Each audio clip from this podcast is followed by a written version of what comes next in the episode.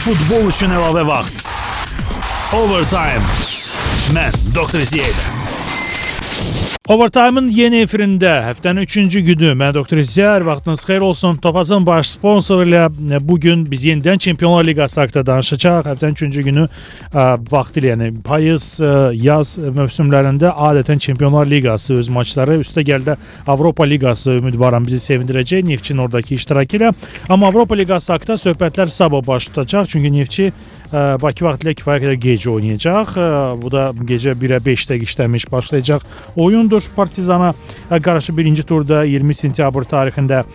Bu bir tərəfə, bu bir tərəfə Çempionlar Liqası birinci turunun ikinci oyun günü öz qapılarını bütün futbol sevərlərinə açır və bu gün mən Tahir Mirzə ilə bütün maçları nəzərdən keçirməyə çalışacaq. Tahir Mirzə Futbol Plus qəzetinin əməkdaşı. Tahir hər vaxtın xeyir olsun. Hər vaxtınız xeyir olsun. Mən ə, xatırladım dünən ə, Kamal Rza idi, qonaq ekspert, sportsmen jurnal əməkdaşı və dünənki maçlarda müzakirə etdiyimiz bütün fikirlərimiz, ehtimallarımız özünü doğrultdu. 5 maç müzakirə etməyə çatdırdıq və 5-dən 5 tutduq, necə deyirlər. Kamal da bu gün mənə yazdı ki, bilsəydim kupon yazardım, amma yazsaydı heç nə gəlməzdi. Borussia Dortmundun qələbəsi e, gəldi. Bu da prinsipcə əmsalla görünürdü. Malaqanın qələbəsi və üst variantı gəldi. Bu da görünürdü. Digər tərəfdən yəni üst variant görünürdü. Birbaşa qələbəsi biraz tərəddüd yaradırdı bizdə, amma hər halda seçdik nəticə olaraq. Milan Anderlecht çox maraqlıdır ki, Kamal Anderlechtin məğlub olmayacağını seçdi. Mən isə alt variantını irəli sürdüm. Hər ikimizin proqnozu düz gəldi. Paris Saint-Germain Dinamo Kiev maçında Paris Saint-Germainin qələbəsi görünürdü. Kamal ümumiyyətlə risk etdi. 4-6 qol dedi və bu da oldu. 5 qol vuruldu. Qarşılı qol da mən deyirdim. O da baş tutdu. Real Madrid Manchester City maçında isə statistika konkret Realın qələbəsini göstərirdi. Bir əllə əmsalı var idi Topaz ə, proqramında. O da gəldi. Qarşılı qolu mən demişdim və o da gəldi. Bax belə bir 100% nəticə dünənki ə, overtime-da qeydə alındı. Ümidvaram Tahir biz səninlə müzakirələri davam edərkən yenidən həmin bu nəticəni sabah nəzərdən keçirəcəyik. Tahir, əsas maç bu gün Manchester United Galatasaray-dır. Mən əsas maç ə, Azərbaycanda olan futbol azarkeşləri üçün deyirəm, çünki ə, azarkeşlərin sayına görə Qalatasarayın azarkeşləri Chelsea, Juventus, ə, Bayern, Valencia maçlarında iştirak edəcək klubların azarkeşlərindən çox çoxdur. Manchester United kifayət qədərdir və Manchester United Galatasaray maçının müzakirəsindən keçmədən öncə deyim 581 kodudur və ikili maçdır. Bu maç öncəsi dünən Manchesterdə kiçik bir olay baş verdi və bunun videosu da yayıldı Facebookda. Fatih Terim müdaxilə etdi. Polislər orada iki türk azarkeşini həbs etmişdi, saxlamışdı daha doğrusu və Fatih Terim müdaxiləsi vəziyyətin gərginləşməməsinə səbəb oldu. Əvvəl o avtobusa minmişdi və fanatlar onu alqışlayırdılar. Bu an paralel olaraq Manchester polisi həbs əməliyyatını keçirirdi. Fatih Terim avtobusun pəncərəsindən bunu gördü. Birbaşa polis rəisinə bizim dillə desək yaxınlaşdı və məsələni çözmək istədi. Yəni bununla da Fatihin hörməti daha da artdı. Onsuz da yəni həddi yoxdur. Fatih Terimin hörmətinin amma keçə birbaşa maça, yoxsa hansısa bir əlavə məqamları maç ətrafındakı məqamları qeyd etmək istərdim. Buyur. Siz, sizin sözünüzə toxunmaq istərdim. Deyəsən ingilislər İsrail olmağını hələ də xatırı həlindən silməyiblər. Mənə görə də türklərə qarşı yəni xüsusi aksiyalar, planlar həyata keçirirlər, amma bu baş tutmadı. Həm də terimin bu adının nüfuzu, ə, yəni hər şeyi sonda öz yoluna qoydu. Ə, o ki qaldı bu oyuna doğrudan da Türkiyədə, istər Azərbaycanda bu oyuna maraq həddən artıq böyüdü. Ə, Galatasaray hər halda Türkiyədə, Türkiyə klubları arasında Avropada ən uğurlu çıxış uğurlu çıxış həyatda qalan komandadır. Mən təkcə bunu UEFA kubokuna görə vurğulamazdım. Galatasaray həm də Çempionlar Liqasında da düzdür, böyük uğurlar qazanmasa da həmişə ruhu ilə oynayıb və bu digər komandalardan seçilib. Və Qalatasarayın Avropaya böyük Qalatasarayın qalibini bu dəfə ə, gözləməyə dəyər. Çünki son illərin bəlkə də tarixin ən yaxşı heyəti formalaşıb burada. Düzdür, o Hacının, Papeskunun, Hakan Şükürün dövründəki ruhun Avropada da sərgilənəcək, Avropada da həmən ruhlu oyun oynayacaqlarını deyə bilməsəm də, ancaq Türkiyə çempionatında ötən mövsüm Qalatasaray öz ruhu ilə oynadı və layiqli çempion olduğunu göstərdi. NBA Manchester United-ə qarşı ə, ilk oyun, ilk sınanması ə, bizə maraqlı mübarizə vəd edir. Ə, hər halda Qalatasaray oyunçularının Avropada böyük təcrübə sahibi olması bu oyunda Qalatasaraya xüsusi üstünlük olacaq. Ona görə də nəzərə alaq ki, Manchester United də Qalatasaray ilə oyunlarda ümumiyyətlə Türk komandalarına həmişə təhlillə üzləşir. Beşiktaşın Old Traffordda qələbəsini xatırlayaq. Fenerbahçenin Manchester United-lərində 3-0-lıq hesablı qələbəsini xatırlayaq. Üstəlik Qalatasarayın 93-cü ildə 3-3-0-0 nəticə ilə Manchester United arxada qoymasını xatırlayaq. Bütün bunlar Qalatasarayın üstünlüyündən xəbər verir. Amma biz ötən mövsüm yaralanan və hazırda yaralı Aslanına bənzəyən Manchesterin də gücünü unutmayaq. Ötən mövsüm qrupda qaldı. E, Avro Avroliqaya yollandı. E, amma bu dəfə Manchester United bunu təkrarlanmayacaq. Alex Ferguson da Manchester United oyunçuları da oyundan öncə ötən ilki səhvlərin təkrarlanmayacağını bildiriblər. Hətta Giggs açıqlamasında evdə bütün oyunları udmaq lazım olduğundan danışır və ilk Galatasaray oyunda artıq bu planı həyata keçirmək istədiklərindən danışıb. Ona görə də Manchester United-ın bu oyunda favorit olduğunu düşünürəm. Aydın məsələdir. Yəni Galatasaray ilə gəlgi mübarizə gedəcək. Fikrimcə bu oyunda qarşılıq olacaq. Yəni Gəl konkret ə, ən ən Manchester United-ın qələbəsini aslında söyləmək asandır. Ya da yenə də risklidir. Mənim üçün qol-qol əmsalı daha Bəli, bəli, keçə birbaşa əmsallara müzakirəsində Manchester United Galatasaray maçında ikili maç ol, o var bu bir tərəfə. Amma Manchesterın qələbəsini seçmək 1.15 o qədər də yəni böyük artım verməz. Əmsallar risklidir, dəyməz 1.15 qalsa elə də yəni komanda deyil. Bəli, zarafat komanda deyil. Hətta Qalatasarayın 11 Bəli. əmsallı qələbəsini seçsələr müəyyən dərəcədə məşqçisevərlər hansısa bir ümid bəsləyə bilərlər. Yəni burada Bəli. istənilən məsələ baş verə bilər. Türk komandalarını bilmək olmur. Burada e, o üst variantının əmsalı 1.40-dır. Alt variant əmsalı 2.30-dur. Bu komandalar 4 dəfə Çempionlar Liqasında qarşılaşıblar. Öz aralarında 93 və 94-cü illərdə sən bayaq qeyd etdin 3-3-0-0 və sonra 0-0-4-0 Man United-ın xeyrinə. Yəni biz görürük ki, komandalar əsasən öz aralarında heç-heçə oynayır. Həm qollu da olur, həm də qolsuz da olur. Yəni burada yox qol variantını seçmək yalnız o o məqamda mümkündür ki, nəzərə alaq 4 maçdan 3-ündə yox qol variantı rastlaşıb. Yalnız birində qarşılıqlı qol olub. Və bu baxımdan misal üçün demək ki, burada qol-qol olacaq. Biraz bəlkə də kiçik də, cüzi də olsa amma risklidir. Bir digər tərəfdən amma heyətlərə, təxmini heyətlərə fikir verək.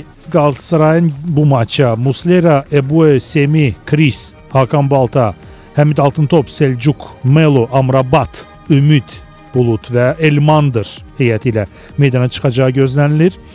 Manchester United-ın heyəti isə qapıda De Gea, Rafael da Silva, Vidic, Ferdinand Evra müdafiədə çox güclü müdafiədir. Carrick, Cleverly, Valencia, Nani, ya müdafiə üstə gəl Kagawa və cəmi 1 açıq aşkar hücumçu, o da Robin van Persie, RVP.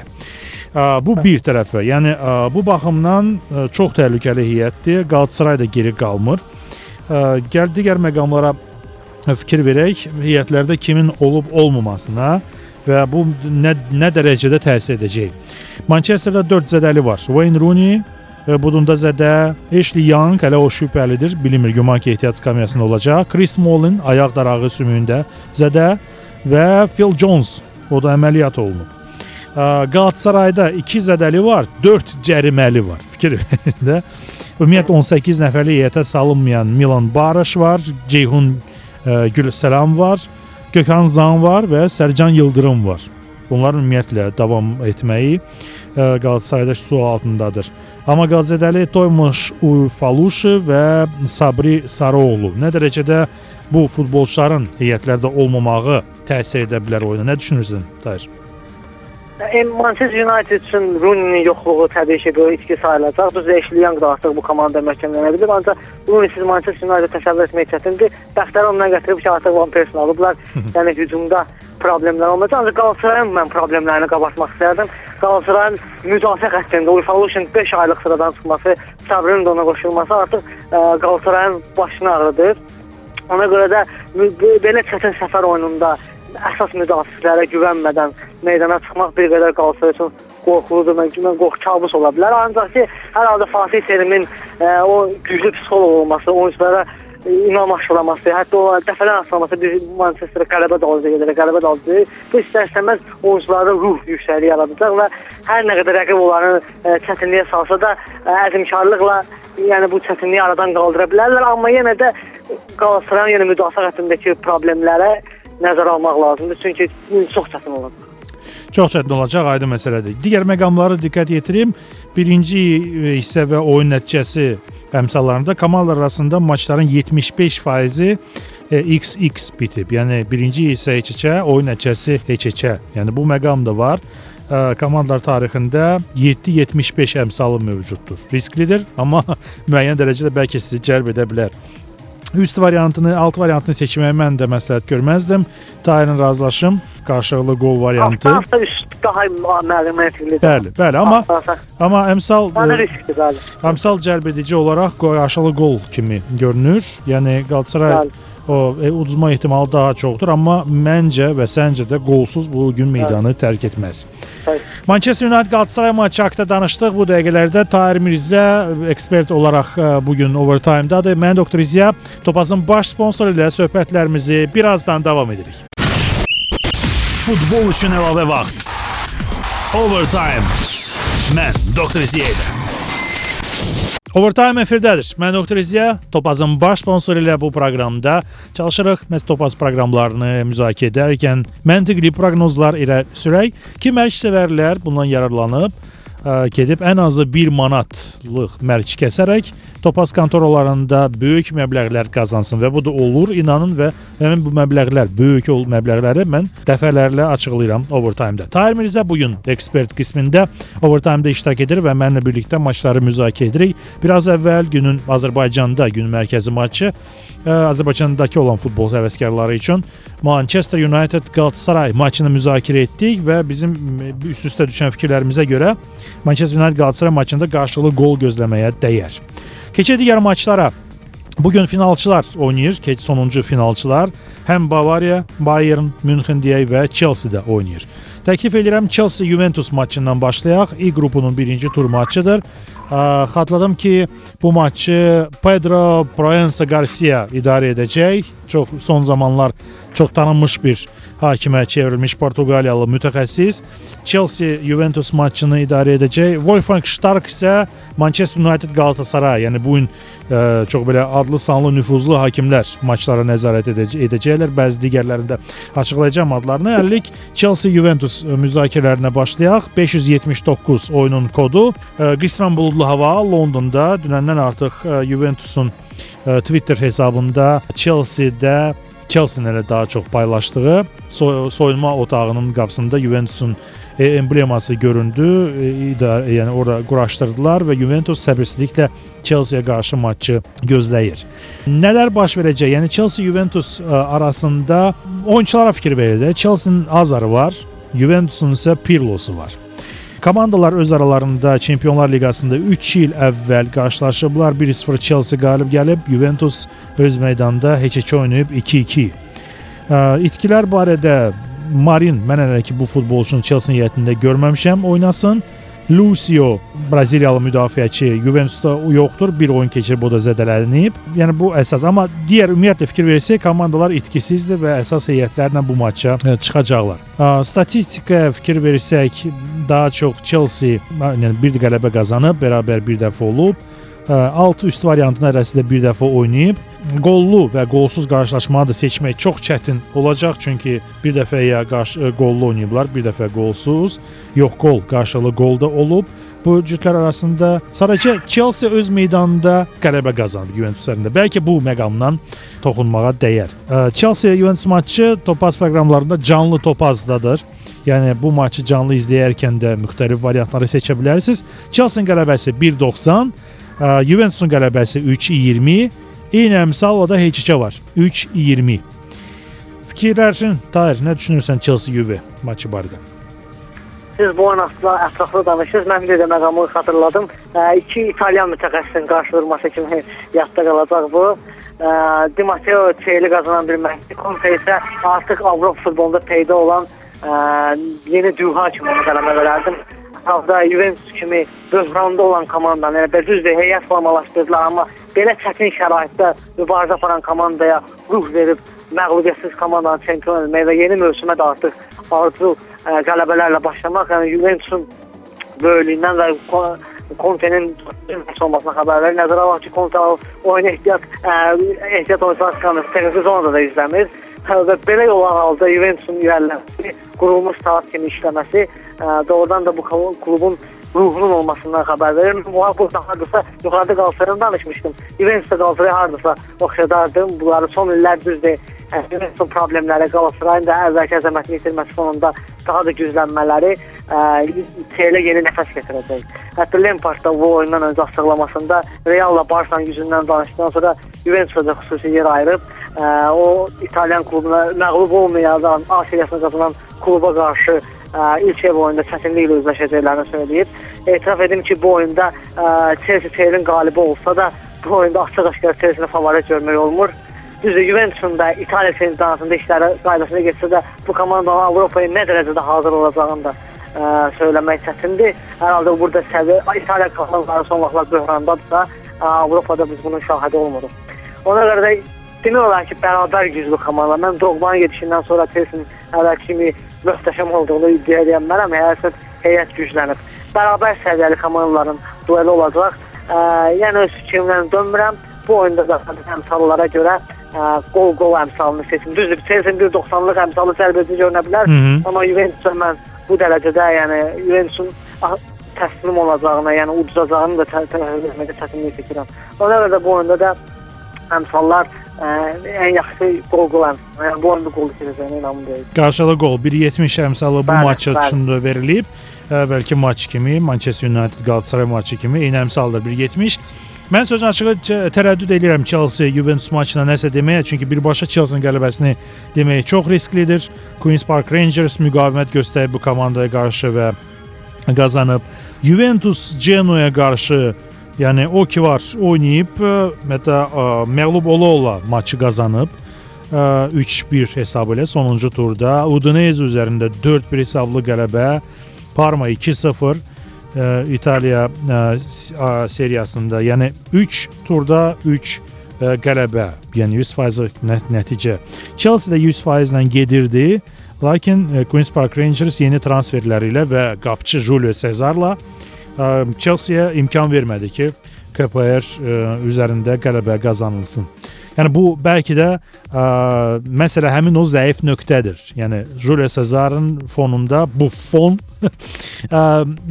Juventus heyətində çox belə inamlı, izdihamlı bir qapçı kimi görünür və yəni söhbət ona gəlib çıxa bilər ki, yox qol əmsalı bu maçda daha çox doğrula bilər və hətta Juventus minimal hesablı qələbə qazana bilər. Əgər əgər ə, bu fon kuraja düşsə, yəni bu fonun bu maçda dünən Hart e, Manchester City-nin heyətində birinci heyətdə nə cür oynayırdısa, bu fon bu cür oynasa bütün maçı onda çətin ki Chelsea ə, e, gol vursun Juventusun qapısına.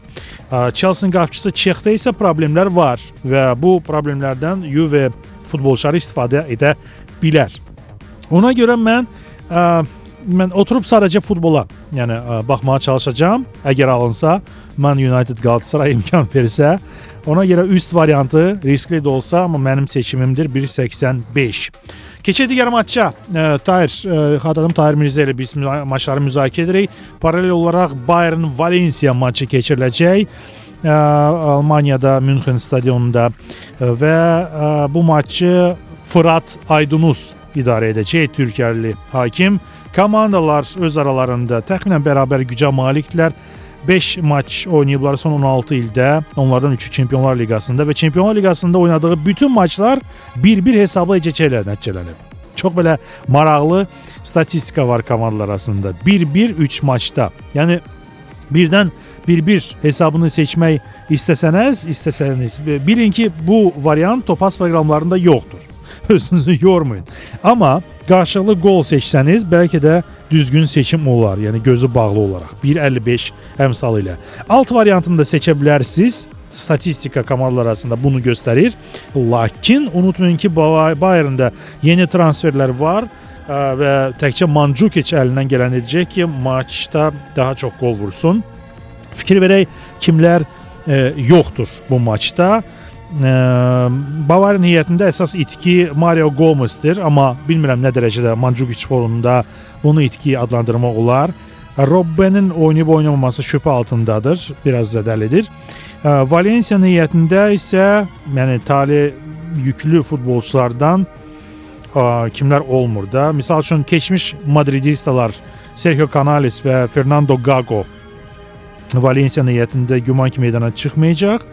Banegan ayağı sınıqdır, David Albey də var, o da ayağında zədəlidir. Pablo Piatti hücumçunun isə qolu sınıqdır. Yəni amma o da əsas futbolçu deyil. Yəni bəlkə də Gago'nun olmaması müəyyən bir təsir göstərdi Valensiyanın oyununa, amma digər futbolçular əsas heyət futbolçuları sıra öz sıradadırlar. Yəni qəşəng oyun göstərməyə çalışacaqlar. Tahir, bu gün sənin fikirlərin? Doktor bayaq bir-biri vurğuladınız. O bir-birlərdən biri də Çempionlar Liqasının finalına çıxmalar eləmişdi. Barcelona'dakı oyunda. Səhv eləmirsə 2001-ci ildə. Bəli. Valencia Real'a bundan öncə 3-0 uduzmuşdu. Bu dəfə finalda daha uzağa yaxşı çıxdı. Ancaq ki, Kuperin komandası yenə də Çempionlar Kubokunu başı üzərinə qaldırmışdı. Həmin dövrdən komandalar çox dəyişib. Bavariya həmin müddət bundan sonra 2 dəfə də finala çıxdı. O ikisini də yenə bilməyib. Valencia axırıncı gələ uğur Valencia üzərində. Ancaq bu dəfə deməli PL finalını ötən özümüz də əldən verən, Chelsea verən Bavariya hər şey axşamdan başlamalıdır. Valencia ilə ilk oyunun mən Bavariya üçün heç də asan keçməyəcəyini düşünürəm. Mən daha çox Valencia ən qabağın Bavariya gücü göz qabağındadır. Yəni Valencia'nın yeni mövsüm Mauricio Pellegrino ilə başlaması sabiq oyunçu. Yəni mütəxəssis bu komandaya artıq yenilik gətirib. Emery bir qədər avantürist oyun oynatırdı Valencia. Da hücuma meyilli komanda. Rəngarəng oyunlar seçilirdi Valencia. Düzdür, komanda İspaniyada sabitini qoruyurdu, üçüncü yer əldən vermirdi. Amma Pellegrino gələndən sonra Valencia artıq əz, böyle hən komandaya qarşı əzilən ə, komanda funksiyasını daşımır. Bu komandanın ilk turda Bernabeu-da Real seçməsini və Nokamda Barcelona'ya minimal hesab olunmasını nəzərə alsaq, yəni Bavariyanın işinin Valencia ilə oyunda heç də asan olmayacağını düşünmək lazımdır. Hətta oyundan öncə Salgado-da onu xatırlatmışdı ki, bizim Nokan və Bernabeu peşəmanlarımız göstərdi ki, nəhərlərə qarşı oynaya bilərik. Münhenə yalnız qələbə də olsa yollanırıq. Hərsən Valencia nə dərəcədə qələbə qazanıb qazanmayacağını ə, bir qədər proqnozunu çətindir. Ancaq ə, bu oyunda Bavariya üçün heç də şirin axınmayacaq. Ustad bir şey mislas da olacaq bu oyun. ona görə də ona görə də ə, bir qədər mən bu gün nə oyun seçməli olsam bu oyundan qaçardım. Ə, amma amma bir qədər risk edib bu oyunda az seçmək riskdir. Onda yenə də yəni ehtiyatlanıram. Hərsən Valencia'nın qol vuracağını da əmin edə bilmərəm. Məgər qol Bavariya ola bilər hardasa vursun, ancaq Valencia'nın qol vuracağına mən şübhəli yanaşıram. Hı -hı. Ona görə də bu oyunda az seçimi risklidir. Ancaq ondan başqa digər seçimlərdən ehtiyatlanıram. 1.30 Bavariyanın qələbəsinə dəyməzlər. Bəli, bəli, dəyməz. Alt variantı 2.05-dir.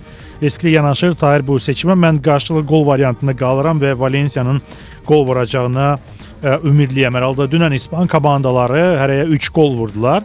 Rəqiblər də düzdür. Hər halda Malaga Zenitə qarşı meydana çıxdı və hamı Zenitdən ə, möhtəşəm oyun gözləyirdi. Malaga göstərdi kim kimdir. Real Madrid Manchester City isə ümumiyyətlə finala layiq bir maç idi. Orada da Real Madrid 3 qol vurdu. Baxa görə bu gün Valensiya və Barselona İspan futbolçularının İspaniya futbolunun şərəfini nə cür ə, qoruyacaq.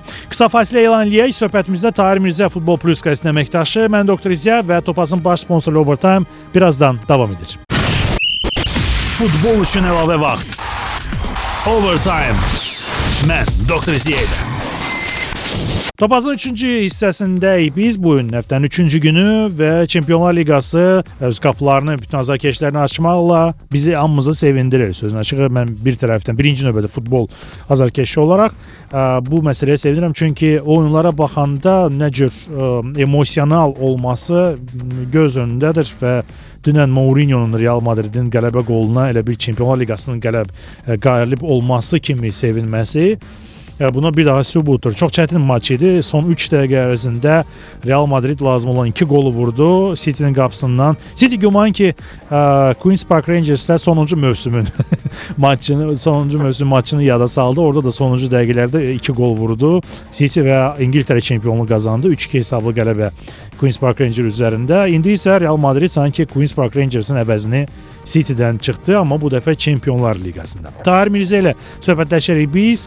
Ə, bu bugünkü overtime-da Futbol Plus qəzeti əməkdaşı ilə Çempionlar Liqasının digər bir neçə matçı var, hansı ki postsovet məkanda da diqqəti cəlb edir və ümumiyyətlə iştirak edən komandaların adlarına görə. Bəlkə də indi bu komandalar öz aralarında qeyri-bərabər qüvvəyə malikdirlər, amma vaxtilə ə, komandalar başa-baş oynamağa çalışıblar. 94-cü ildə söhbət Barselona, Spartak, Moskva cütündən gedir. Çempionlar Liqasının 94-cü il mövsümündə Spartak Moskvada 2-2 oynayıb, amma sonradan 2 həftə sonra Barselonaya 1-5 hesabı ilə uduzub. Bu martda olub.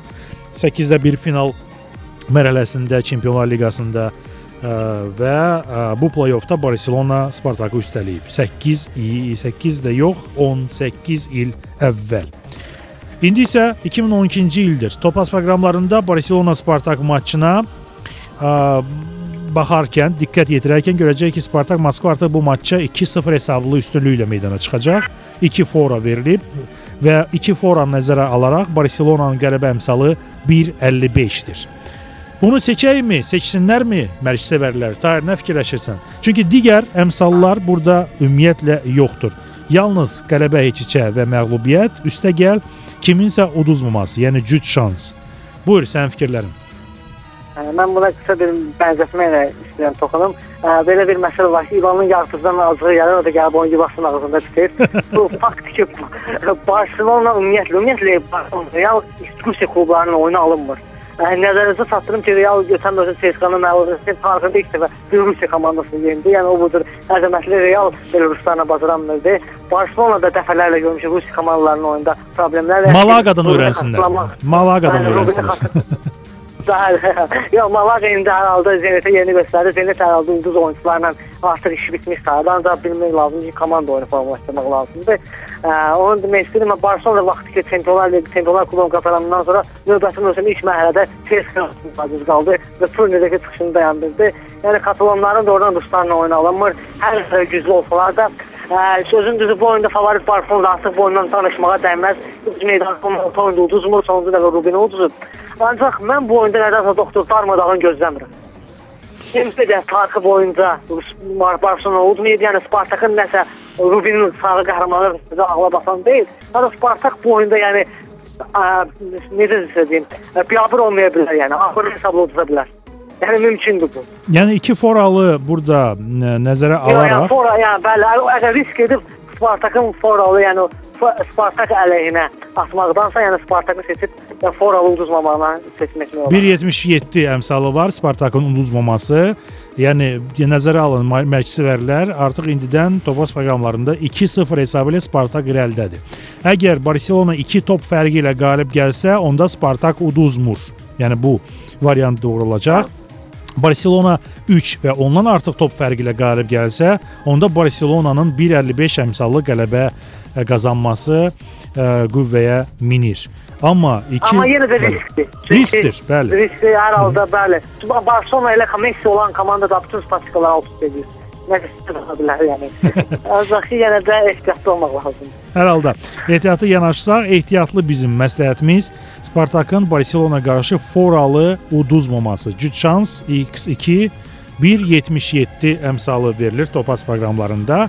Amma hərçənd Barselonada 18 il əvvəl 5-1 hesabı ilə Spartak Moskvanı əzmişdi. Gəlin fikir verək kimlər yoxdur. Um, Iniesta oynamayacaq, Carles Puyol oynamayacaq, uh, Erik Abidal yoxdur. Alexis Sanchez meydana qayıda bilər, gözlənilir hücumçu qismində. Yəni əsas oyunçulardan nəzər tuturam. Ə, Spartakda Veliton yoxdur, ə, Praşevlyuk yoxdur, Qataqov o qədər də yeni əsas heyət futbolçusu deyil və Nikola ə, Nikolas Pareja da meydanda olmayacaq. Bu da son zamanlar əsas müdafiəçilərdən birinə çevrilməkdədir. Moskvanın Spartak Moskva heyətində və bu bəlkə də pis zarafat oynaya ə, bilər. Digər maç ə, Tahir Mirzə ilə müzakirə edəcəyimiz Celtic Benfica maçıdır. Ə, vaxtilə 60-cı, 70-ci illərdə bu komandalar Avropa meydanlarını dağıdırdılar, necə deyirlər. Elə 69-cu ildə öz aralarında oynayıblar. Hərəzli öz meydanında 3-0 hesablı qələbə qazanıb. Celtic Benfica 3-0, Benfica Celtic 3-0. Maraqlıdır ki, 6 oyun keçiriblər 43 il ərzində.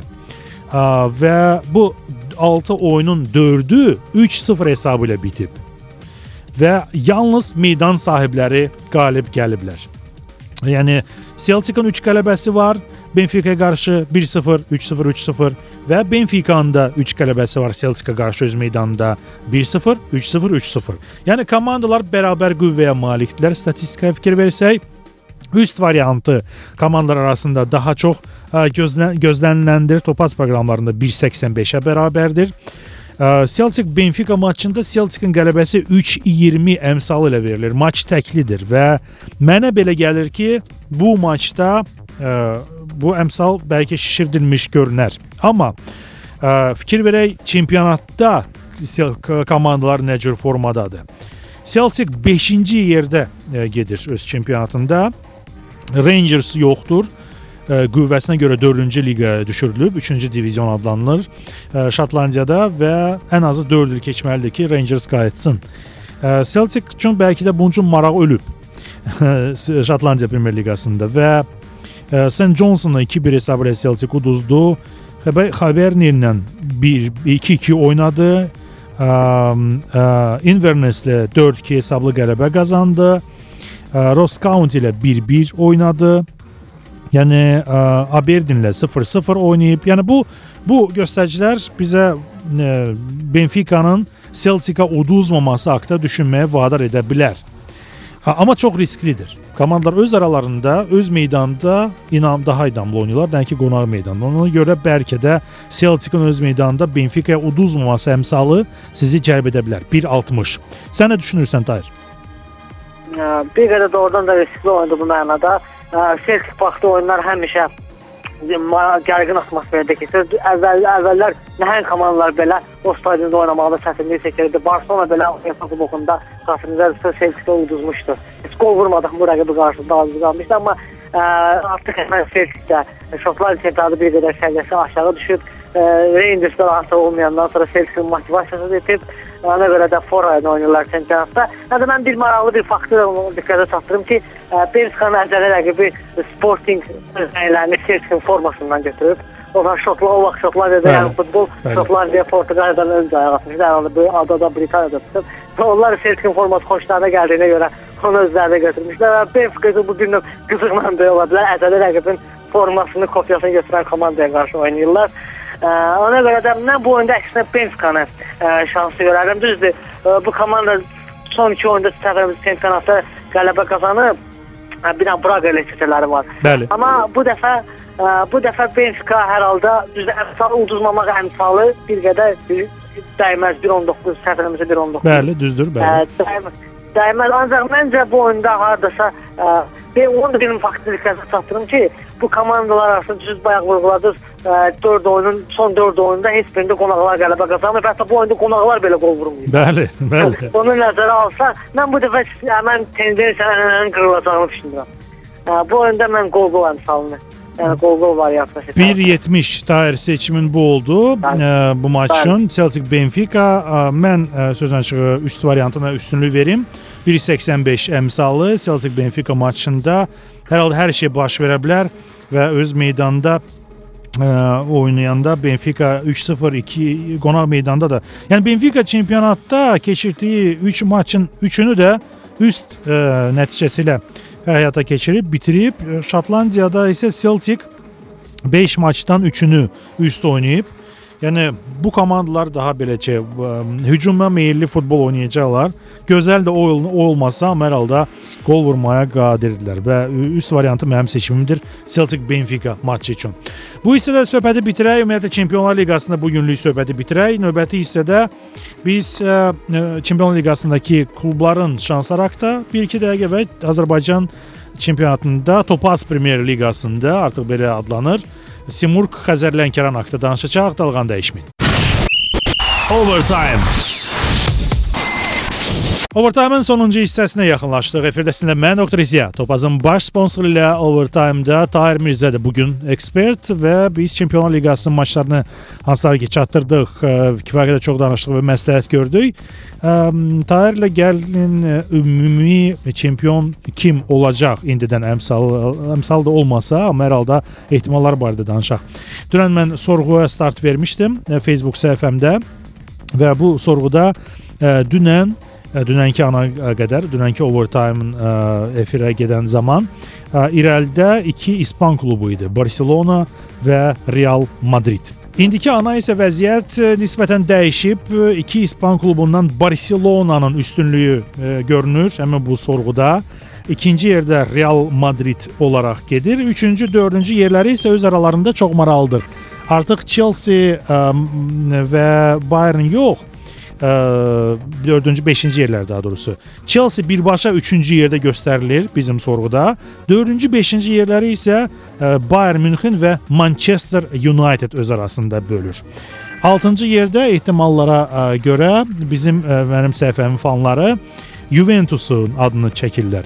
Digər komandalar digər komandanın ümumiyyətlə çempion olması 7-ci yerdə göstərilir və 8-ci yerdə Milanı qeyd edirlər. Güman ki, bunlar hamısı Milan azarkeşləridir. Çünki dünənki Milanın oyunu ilə Anderlechtə qarşı Milanın Çempionlar Liqası qazanmağına inamım yoxdur. Hər halda əsas favorit kimi Barsa göstərilir, ikinci Real Madrid, üçüncü Chelsea-dir. Tarix sən fikrincə nə cür, yəni münasibətin və sənin şəxsi fikirlərin? Dostum Milandan söz saldırsan, son xatırladım. Milan Anderlechtə qarşı oynadığı son iki nə vaxt çempionlar, son iki çempionlar liqası Anderlecht qarşılaşıb illər çempionlar liqasını qazanıb. hə, maraqlıdır ki, bu tendensiya yəni, yəni bu il də davam edəcək. Ancaq həqiqətən də Milanın uğur qazanacağına heç inam yoxdur. Heyəti kardinal şəkildə dəyişdilər. Bu artıq gəncləşdirmə siyasəti yürüdür. Hə, şərabi də artıq bu komandadan oldu.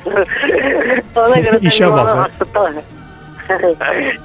Ona görə Milanın şanslarından danışmağa dəyməz. Və bəli, yenə də ilk baxışdan Real Barcelona görünür. Ötən mövsümdə onlar idi, amma finala çıxmadılar. Bu il də yəni finala çıxmasalar istisna, yəni möcüzə kimi, mənim üçün möcüzə kimi olmaz. Guardiola'nın yoxluğunda mən Barcelona'nın yenə də Tita Villanova ilə çempionata yaxşı başlayıb, amma e, ciddi rəqibi Real'la oyunda göründü ki, yəni Bernabeu-da oynuyor ki, bu bu məşqçi ilə böyük oyunlara Barcelona'nın hazırlığı da belə şübhə altındadır belə oyunlarda nəyə tətbiq edəcək Vilanova mənim üçün qaranlıqdır. Mən bu mənada Realı daha çox fərqləndirərdim.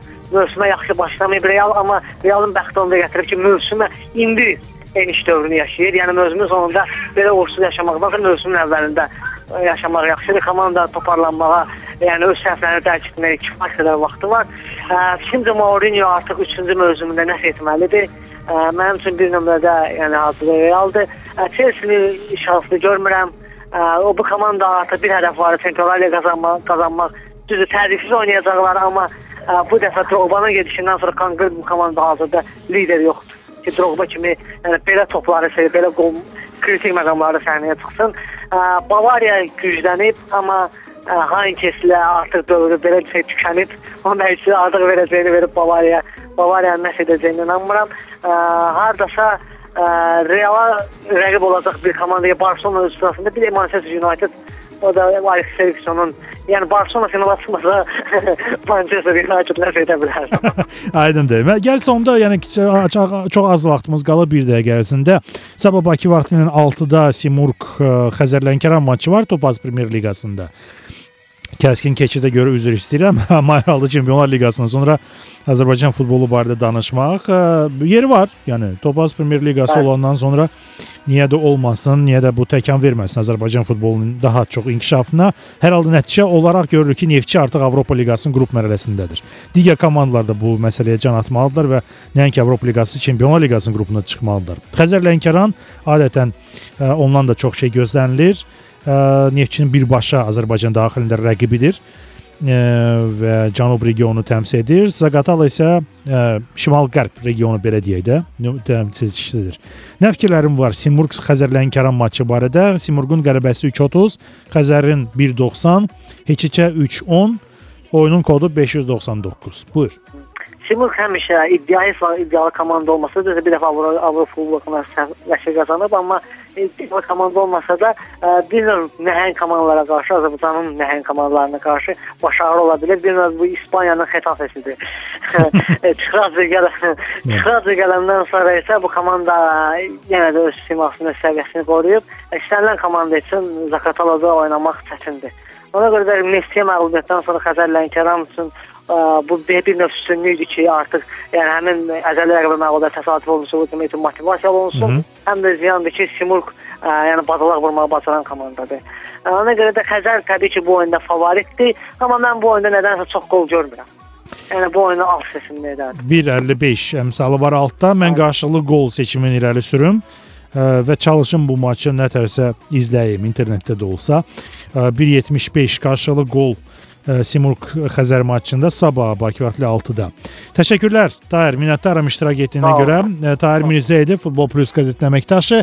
Mən doktor İziya Xudafizləşim sizinlə. Sabah overtime-da Çempionlar Liqası maçlarından sonra biz Neftçini, Fənərbağçəni də müzakirə edəcəyik. Yəni Avropa Liqasının birinci tur maçları haqqında ətraflı danışacağıq. Salamat qalın, sabaha qədər. Overtime.